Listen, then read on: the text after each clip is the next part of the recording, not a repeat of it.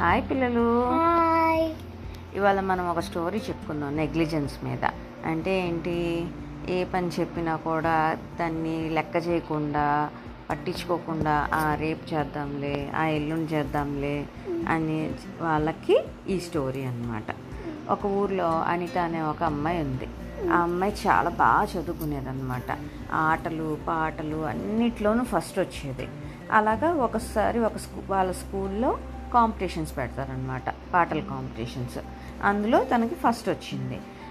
Next రోజు దాని related praise తీసుకోమని చెప్పి తనకు ఒక లెటర్ వచ్చిందనమాట వేరే చోటకి వెళ్ళి ఆ ప్రైజ్ తీసుకో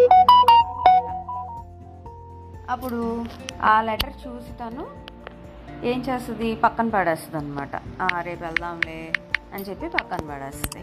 మళ్ళీ రెండో రోజు చూస్తుంది.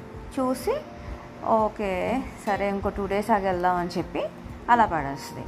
అప్పుడు రెండు రోజుల తర్వాత ఆ ప్లేస్కి వెళ్ళి ఆ ప్రైస్ తెచ్చుకోవడానికి అని చెప్పి వెళ్తుంది అనమాట వెళ్ళినప్పుడు ఏమైంది? ప్రైస్ తీసుకుంటుంది.